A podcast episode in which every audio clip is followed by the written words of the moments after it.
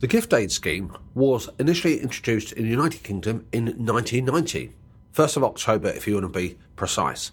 Since its early days, where the scheme was limited to cash gifts of £600 or more, it has grown such that in the 2022-23 year, 1.9 billion, that's a lot of zeros after that, was given to charities via the gift aid scheme.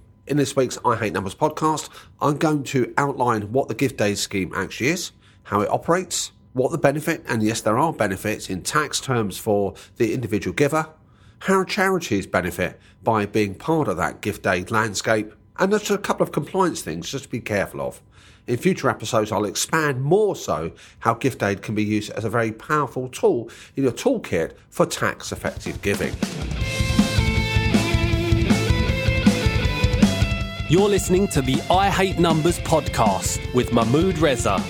The I Hate Numbers podcast mission is to help your business survive and thrive by you better understanding and connecting with your numbers. Number loving care is what it's about.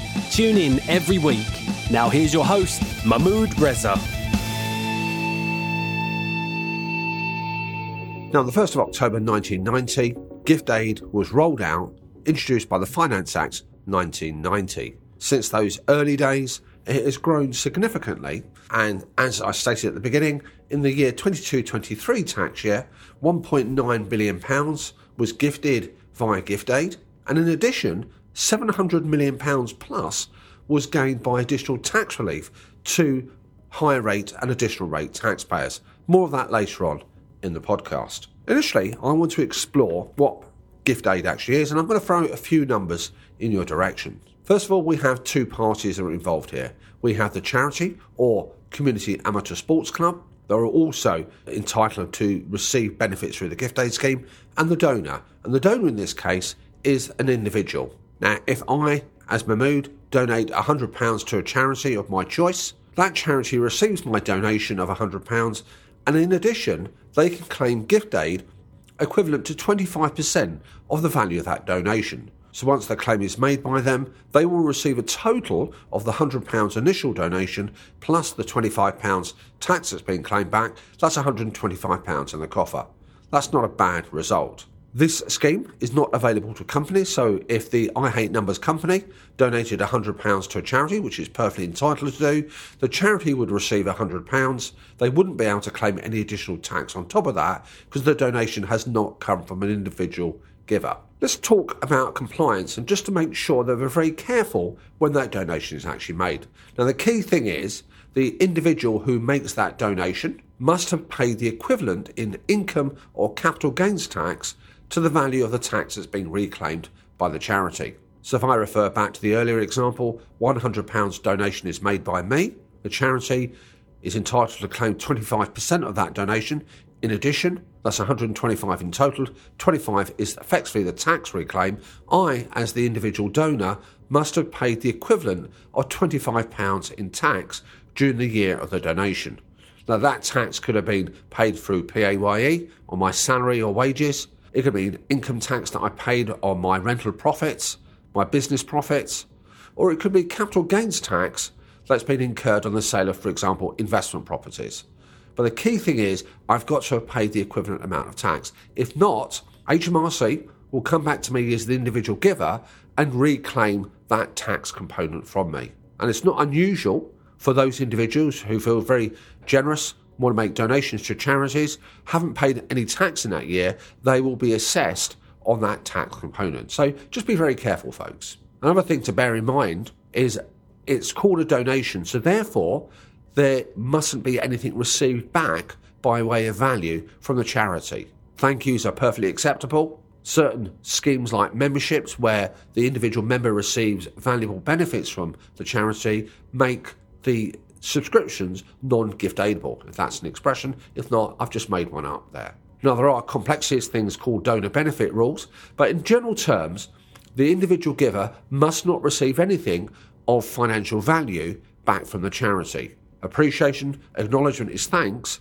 but if there's an equivalent value that exceeds certain thresholds, that gift is negated and it's not gift aidable. It must be a gift of cash, nothing received in exchange of value. Again, there is a de minimis limit. which I'm going to expand on in future episodes. But for now, I want to establish the framework in which we operate. While we're talking about compliance, folks, let's carry on with a little bit more compliance. That's essential and really important for the charity when it's receiving those donations that it must have a declaration on file from the individual giver that they are indeed qualifying taxpayers. If not, HMRC reserve the right and they are looking at these claims more vigorously, I would say, to say if the compliance isn't there, the charity will have to pay the money back.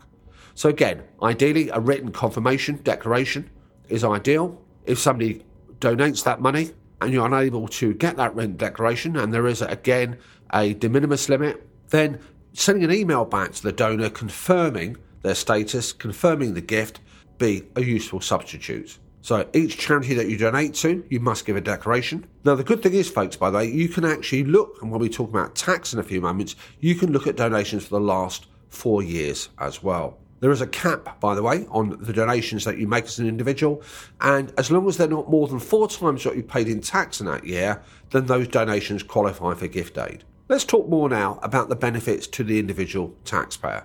Now, in my experience, people donating to charities aren't driven by financial savings or tax savings. So for me, it's a good positive consequence of donating to a charity or a CASC, a community amateur sports club, that you can actually get some tax benefits.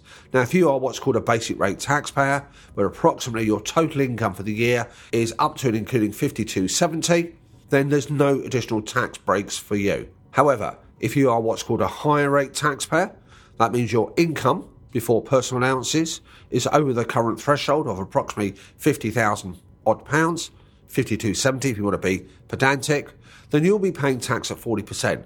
Now, if you make a gift aid donation, so if we take that same £100 that I've donated, and my income is, let's say, £100,000, some of that income will be taxed at 40%. Now, the benefit of making that gift aid donation, it, you increase the bar, you increase the limit on which you pay basic rate tax. Now, essentially, what that means is, as a higher rate taxpayer, I can claim a tax reducer, a tax refund, reduce my tax bill, take it which way you wish, by 20% of the value of that donation. So if I make a donation of £100, the equivalent is £125 when the charity adds on the tax component, which is calculated at basic rate. And I, as the high rate taxpayer, can claim a reduction essentially of £25. And that's 20% of the 125. Now, if you're an additional rate taxpayer, by the way, then that rate goes up a little bit more and you can claim £31.25. Now, when I say claim it back, if you're doing a personal tax return and you've got gift aid, it means essentially you're going to be saving tax on that calculation. If you're paying tax through PAYE and no other income, make that gift aid declaration and you can get a tax refund. And as stated earlier, folks, you can go back up to four years if you found that you've made those donations and you haven't claimed for them, do so accordingly.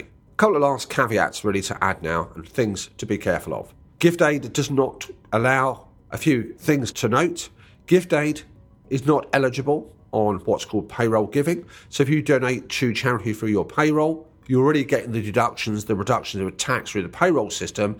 Gift aid does not apply to that. Again, gift aid is a very powerful scheme. It can be extended to a whole manner of things, from fundraising activities to collections in the streets. Again, if the documentation is there, then you can do that.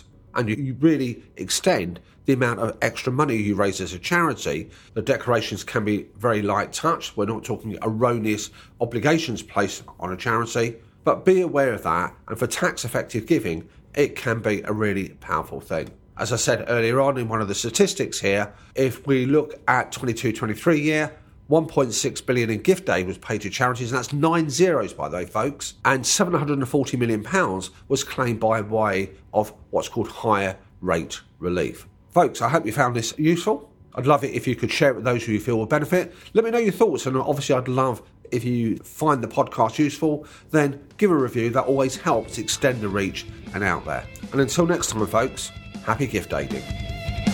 We hope you enjoyed this episode and appreciate you taking the time to listen to the show. We hope you got some value. If you did, then we'd love it if you shared the episode. We look forward to you joining us next week for another I Hate Numbers episode.